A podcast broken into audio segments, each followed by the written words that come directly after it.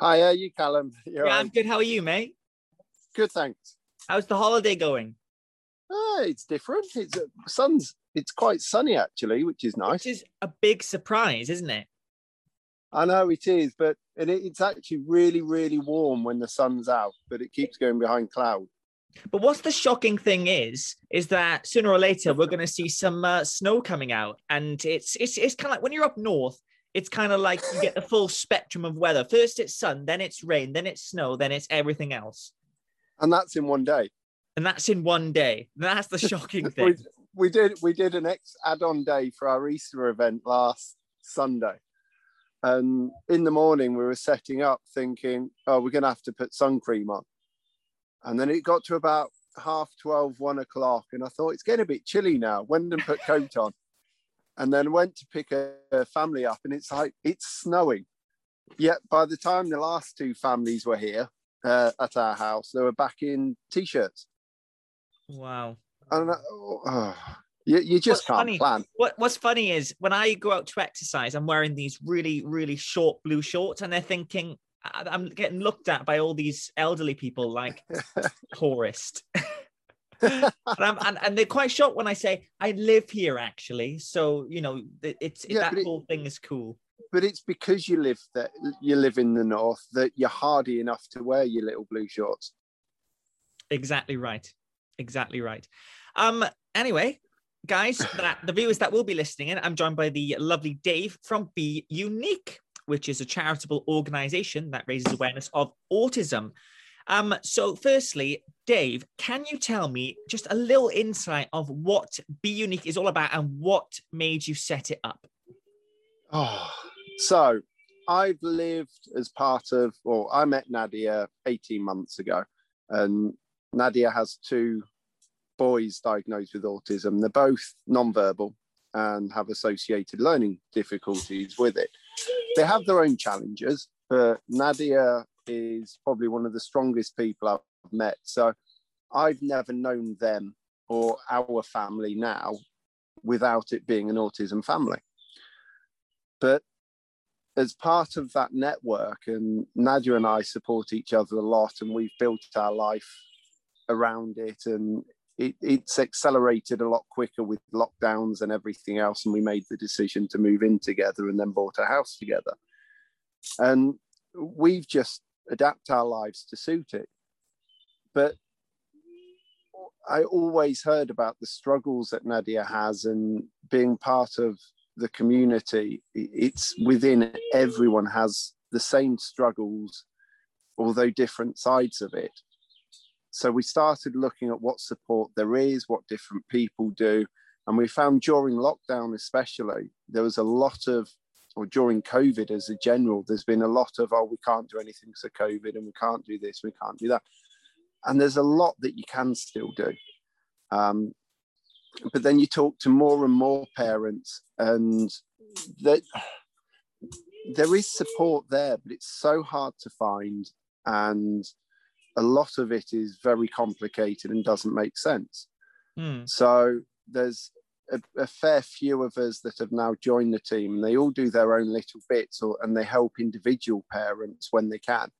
And as well, Nadia came up with the idea to that she'd really like to run a charity just before Christmas. And it's well, if you want to, let's do it. Um, I've always been skeptical about charities, and you hear a lot of stories, and there's a lot of bad press for them 10, 20 years ago. And it's well, let's show that they can actually do good. And let's try and help masses as opposed to individuals. Um, and then in so we started on all the paperwork for the charity commission over christmas. And in february we got it approved and it's just gone from there.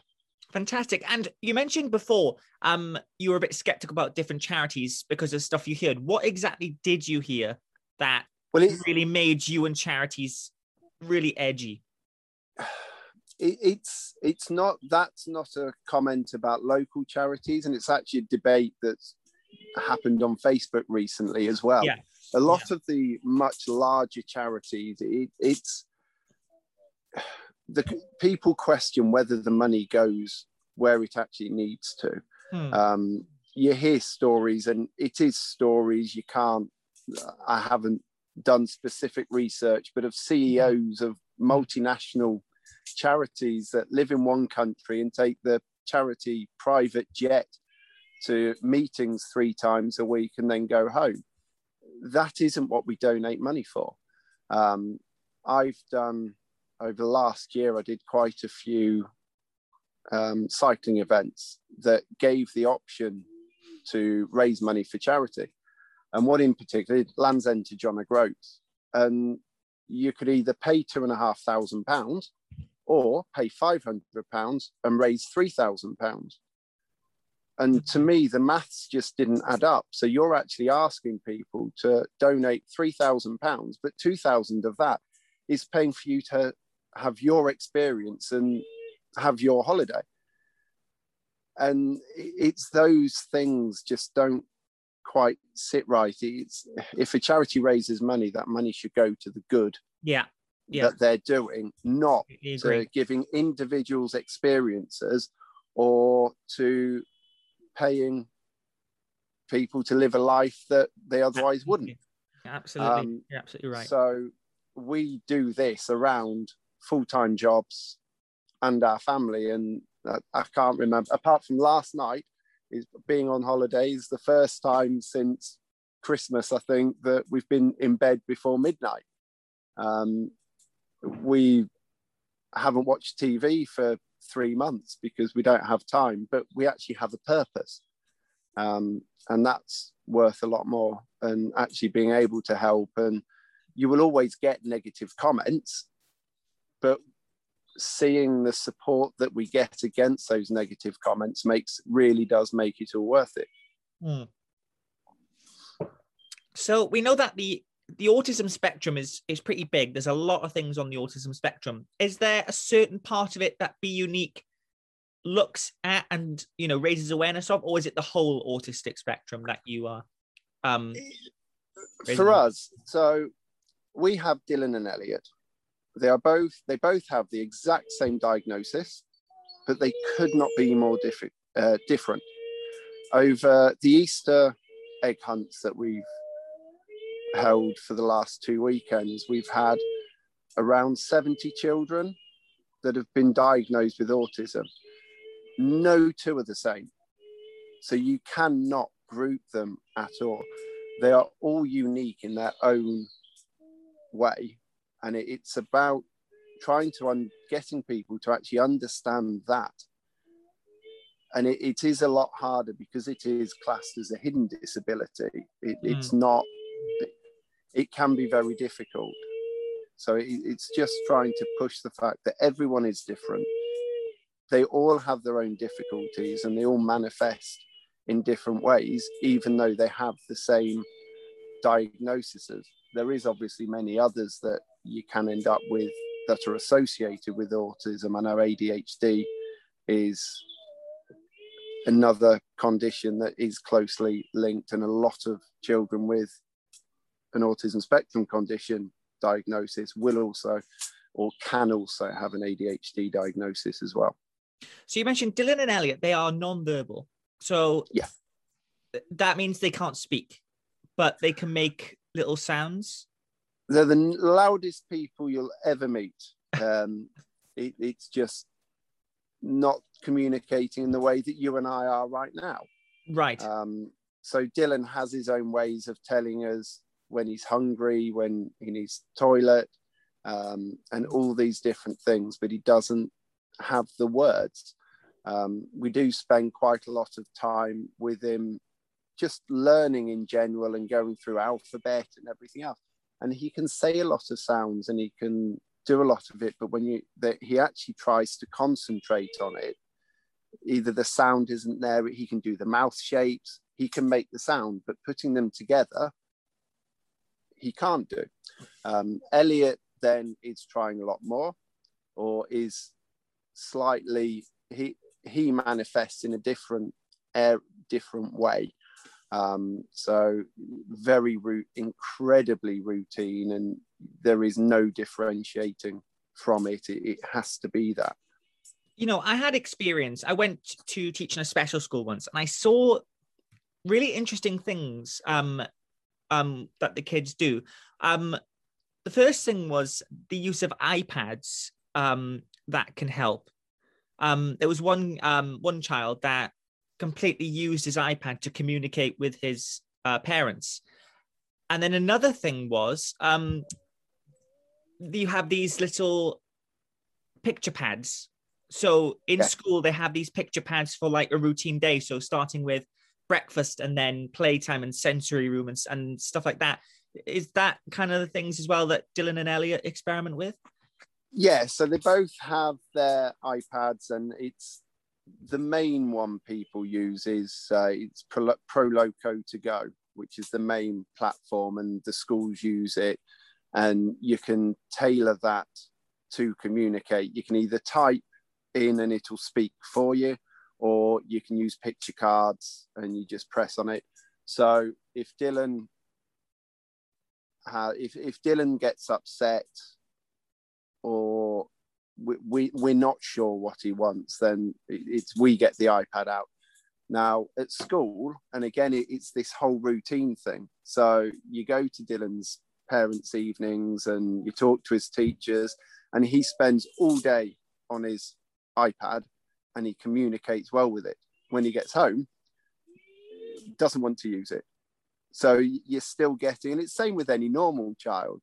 Oh, sorry, that that's the wrong terminology, but any child oh, no, without no, a diagnosis, um, it's they, they don't want to do their homework at home. It's oh, but that was school.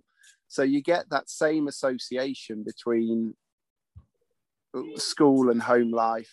Um, but it is incredibly routine and a lot of pictures and they are very express expressionate with their faces their hand gestures and that side of it. Some of the things um, so i'm assuming that dylan and elliot go to a um, special school? Yes they're both at mayfield in White oh mayfield. Yeah i know it very well. So some of the stuff they do there which is quite incredible they have um that sensory room where there's all these nice lights and um, stuff for them to play with. Do you have any of that stuff at home that they can take from school back home? So before we moved into, or we bought our house in October before we even thought about the charity. And we're quite lucky. Our house is over three floors, and the attic space we have built a full sensory room in it. So they've got ball pool, they've got um, sensory boards in there, um, lots of different lights, lava lamps, and it is it's just a, a chill out space. We've put a swing in there, so the, it's quite a nice place for them to go sit in the swing with all the lights and blacked out the windows, so it, it's completely dark. We hope with a lot of the for the charity we we want to try and keep things as cost effective as possible to allow us to do more. So we've done the risk assessments, insurance, everything is based at the moment around our headquarters, hmm. which we hope to be able to, once restrictions allow, to use for a lot of it. And the things that we've built for Dylan Elliot will be useful and may be able to offer respites for other parents for a couple of hours and somewhere to go without the cost um, and you look at a lot of the places that parents did use and rely on, they're not all here anymore after COVID. Being shut for nearly 12 months has given a lot of places a lot of problems. Speaking of um, restrictions, what have you guys got planned for the charity once um, the last set of restrictions are lifted and we can get back with our normal lives? So this is something we're still looking at. So there's a lot of a lot of areas still saying, oh, we can't do anything because of COVID. So we looked at the restrictions and said, well, what can we do and what works for a family that has a child or children that's diagnosed with autism? When you look at a lot of their experiences, they don't want mass events. They want somewhere that they can go, feel comfortable, not feel judged, there is still quite a stigma against autism, and, and Nadia and I see that still. And so we, our Easter egg hunt, the idea was it's one family at a time. So they came around for an hour. They got to use equipment. Some of it's BeeUniques, most of it's ours. Um, so we've got bouncy castles. We've built a small full play park fortress in the garden. Um, we've got different sensory toys, water pools. Um, being that we live on a small holding, we also have chickens, ducks, and goats. So there's a real range of things that people could see and do. For the second weekend, we reviewed because there was so many people that wanted to come. We reviewed the restrictions and realized we could actually do it for two families at a time. So if it was just a child and a parent, we then brought to and you could they got a bit more of a conversation and it was different to just talking to us we're looking now moving forwards because as a parent and child group we can actually go up to 15 outdoors at the moment um, right. I think from last Monday that may include indoors. So the things we're looking at next is setting up with different coffee shops in different areas to so there's a little hub that once a month parents can get together and just have some communication with a coffee and a cake. We're then going to extend the events at our property to do more. So we've been awarded some grants, which we're buying sensory tents, um, sensory blackout tents, some larger tents to put them in to try and make it really dark. And then we'll put the sensory equipment in. But the general idea is that it's all scalable and it all can be moved to, we've been in talks with different cricket clubs, rugby clubs. So over the summer, when yeah. the schools are shut and pe- parents are really looking for something that, to go and do and somewhere that's comfortable and they feel comfortable, we can actually scale it up to slightly bigger. Um, and also to use it as fundraising events for the wider public to come and see what we do, what it's about, and that side of it. So there isn't really any scale, or it, it's we're trying to keep it so it is scalable to keep going bigger and hmm. bigger. And we've managed to already find reps in Carlisle, Peterborough, Wiltshire. So it is growing well. That's great. And final question for you is you mentioned there's a lot of stigma against autism how what can BeeUnique do to really open people's eyes that this this isn't anything this is something that people shouldn't be against whatsoever. I mean it, it's not that they're against it's about understanding. Understanding um, yeah because a lot a of people lot just it, don't understand. So how can we help them understand? By talking to people like yourself now. People with a wider audience and but you, you have to find the parents that have that strength within themselves. So Nadia and I, we're lucky. We're not really bothered what people think. And um, we have Nadia runs a lot more than me, um, but she'll push Dylan, who's 10, in a special needs buggy and run quicker than I can wow. without one. Um, but you still get disapproving looks. Oh, what's the 10 year old doing in the buggy? And you do still hear comments of they don't look disabled. And well, that doesn't that doesn't mean they're not, or they don't mm. have a disability. And we've we've been for a walk this morning, and it's two two mile walk, and it takes about an hour and a half. That's a good pace for us. Yeah, it's incredible and we've we've been walking all over the lakes over the, over last summer. And after you've done about three quarters of a mile you, you're sitting down for your picnic and you, you do get comments oh you're, you're stopping already. And it's yeah and? And it, it's finding the people that like us that will stand up talk and we have quite a few of those and a lot of them are within the people that are really helping with BeeUnique which we're eternally grateful for.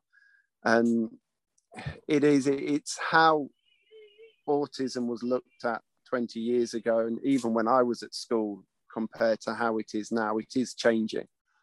But it's very slow and it's it's just trying to educate people by being in the public and getting into the papers that Yeah. people read regularly and trying to explain what it is and it, it's the idea of our main BeeUnique facebook page is public but we then have a private group for parents carers to gain support and they'll talk about they share advice on toileting and behaviors and that side of it in a safe place but your bigger stories you keep public Yeah. and sharing and the, the more people you can get to share it the more people see it and with their own tolerance they then start to stop and think well actually is that child in a buggy because they're lazy? Or is that child having a meltdown because they're naughty? Are they acting in that way because they're naughty? Or or is there something in them that they physically cannot control Yeah, absolutely. Well, I just want to say, I think what you guys are doing are really great, honestly, and I'm a big supporter. And I hope I wish you all the best Thank for the charity. I really do. I wish you all the best for the charity, and and um, most importantly, you and your family keep safe because uh, the times we're still living in is very, still very dangerous, and um, for you guys just to keep safe. Yeah. um, thank you that'd be and great. you And I want to thank you so much, Dave, for coming on the show. That's right. Nadia would have loved to, but she's taken Elliot off for a walk. Oh, she'll he be able to hear. sits- She'll be able to never hear. Down. she'll be able to hear it back, which is no problem at all. But um, Lovely. yeah, thank you so much, Dave. Thanks, Callum. Bye, mate.